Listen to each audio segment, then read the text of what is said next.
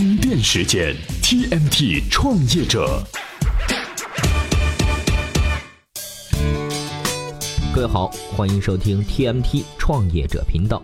最近很多创业者呢都在关注两位自媒体人的创业故事，因为他们的公众号取得了不俗的影响力，两位合伙人呢却闹掰了。十一月二号，微信公号首席娱乐官发布了一篇文章。很遗憾，首席娱乐官即日起将暂停更新，宣告了两位创始人彻底决裂。散伙的原因啊，据说是四六开的股权比例，一个人占了百分之六十的股份，一个人占了四十的股份。那这种六比四的股权占比，真的容易导致公司创始人之间的分歧吗？咨询之后马上回来。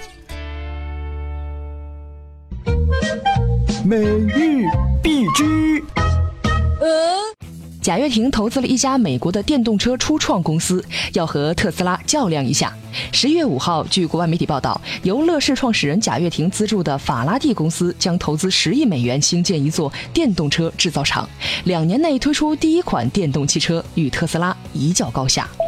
阿里又想了个主意，让纽交所为双十一敲钟。十一月六号，阿里巴巴宣布，纽约证券交易所将在十一月十一号为天猫双十一举行远程开市敲钟仪式，地点设在北京水立方。据悉，纽交所曾经为伦敦奥运会和瑞士达沃斯论坛举行过远程敲钟仪式。首席娱乐观两位创始人闹掰啊，是怎么发生的呢？据说是公司面临新一轮的融资，大股东想确保自己对公司的控制权，要求占股百分之七十以上，让小股东啊退出部分股权。换句话说，大股东本来占股百分之六十，希望这轮融资之后呢，依然可以掌握超过五成的股份，这样可以继续保持大股东的地位。也许这轮融资的投资方希望得到公司百分之二十的股份，如果不做股权调整，同比例稀释的话，大股东的股权就是百分之四十八了。即使这次资方的股权占比没有百分之二十那么多，那还有下次融资、下下次融资，大股东的股权啊，早晚会跌破百分之五十。所以啊，有人认为四六块的股权设计不是一个好设计，容易让创始人过早失去对项目的操控能力。比如，当年新浪的创始人王志东，在新浪上市一年的二零零一年六月，被当时的其他股东在董事会上免除了职务，只能黯然离场。在上市之前，经过几轮融资之后，作为公司创始人的王志东持股比例不断的降低，早已是变成了小股东，命运只能被其他大股东所左右。如果大小股权的设计不合理，那平均的分配股权呢？比如三个人成立公司，每人占百分之三十三，或者四个人成立公司，每人占百分之二十五股权。不用想也知道，当公司面临重大决策的疑难问题时，这种群龙无首的结构容易造成混乱局面，没法达成最终的统一意见。对这样股权很分散的公司，投资人也会视为一种禁区。充电语录。了解创投的都知道，要进微软创投加速器比进哈佛更难。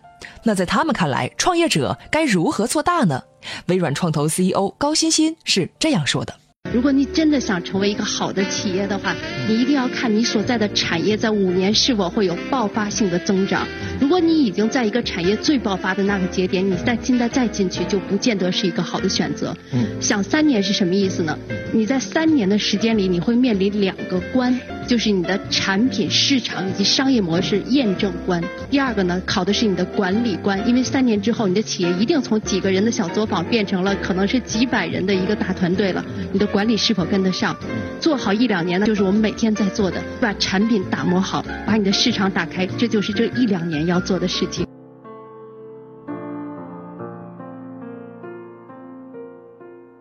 欢迎回来。一大一小的股权结构不合理，平均股权又容易出问题，看似没有出路了。也许啊，从来就没有完美的股权比例。约定好各自的股权比例之后，商定好未来的分配方式以及退出机制才是更重要的。比如说，乐视的许多子公司股东里，除了有贾跃亭，还有贾跃明、贾跃芳等等。这样的好处在于，上市前贾跃亭能够保持对公司的控制权，即使在上市之后，他也可以通过设置多个合伙人，确保自己对整个项目直接或间接的持股比例。那创业者在起步阶段到底该如何设置股权结构呢？简单说，如果创业者不想花太多时间和精力去构建公司的管理制度，股权比例是越高越好，直接或间接控制的比例要高于百分之六十，确保对公司的控制权。如果创始人希望确保公司的控制权，也不想因为持股过于集中而伤害合伙人的积极性，在自己持股不低于百分之四十的前提下，对公司管理权、融资时股权退出方式以及顺序做好相关的安排就好。至于首席娱乐官的创业纠纷，一方面确实是股权结构有问题，但更重要的是，可能在股东协议、公司章程方面，两位股东没有做好细致的规定，比如首轮融资时先稀释谁的股份，或者两位创始人按照什么比例共同稀释，而这些令创始人头疼的内容，完全是可以在股东协议和公司章程上加以确定的。好了，今天的干货分享就是这样，接下来来看看今天的关键词。今日关键词：充电时间。今天关键词是科技。今天和大家推荐的文章呢，是关于那些 IT 史上众多的第一次。总得有第一个吃螃蟹的人，IT 领域也不例外。早期的计算机是谁造的，大家都知道。但第一次使用商业计算机的公司是一家食品公司，哎，这就没多少人知道了。第一家使用计算机预订系统的公司不是餐馆，而是一家航空公司。第一家被黑客攻击的公司是一家美国的电信公司，黑客的目的竟然只是想免费打个电话这么简单。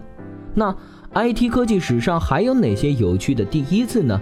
今天您在充电时间的微信公众号里回复“科技”两个字，就能够找到这篇文章了。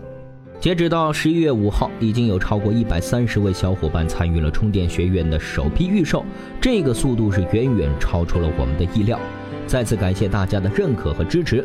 另外，再次提醒，充电学院将会在十一月二十二号正式的开放内测，预售期购买到学院资格的同学呢，届时可以开始在我们的微信公众号后台来观看课程视频。好了，感谢收听充电时间，我们下期再见。随时随地，随心所欲，你的随身商学院。这里是充电时间。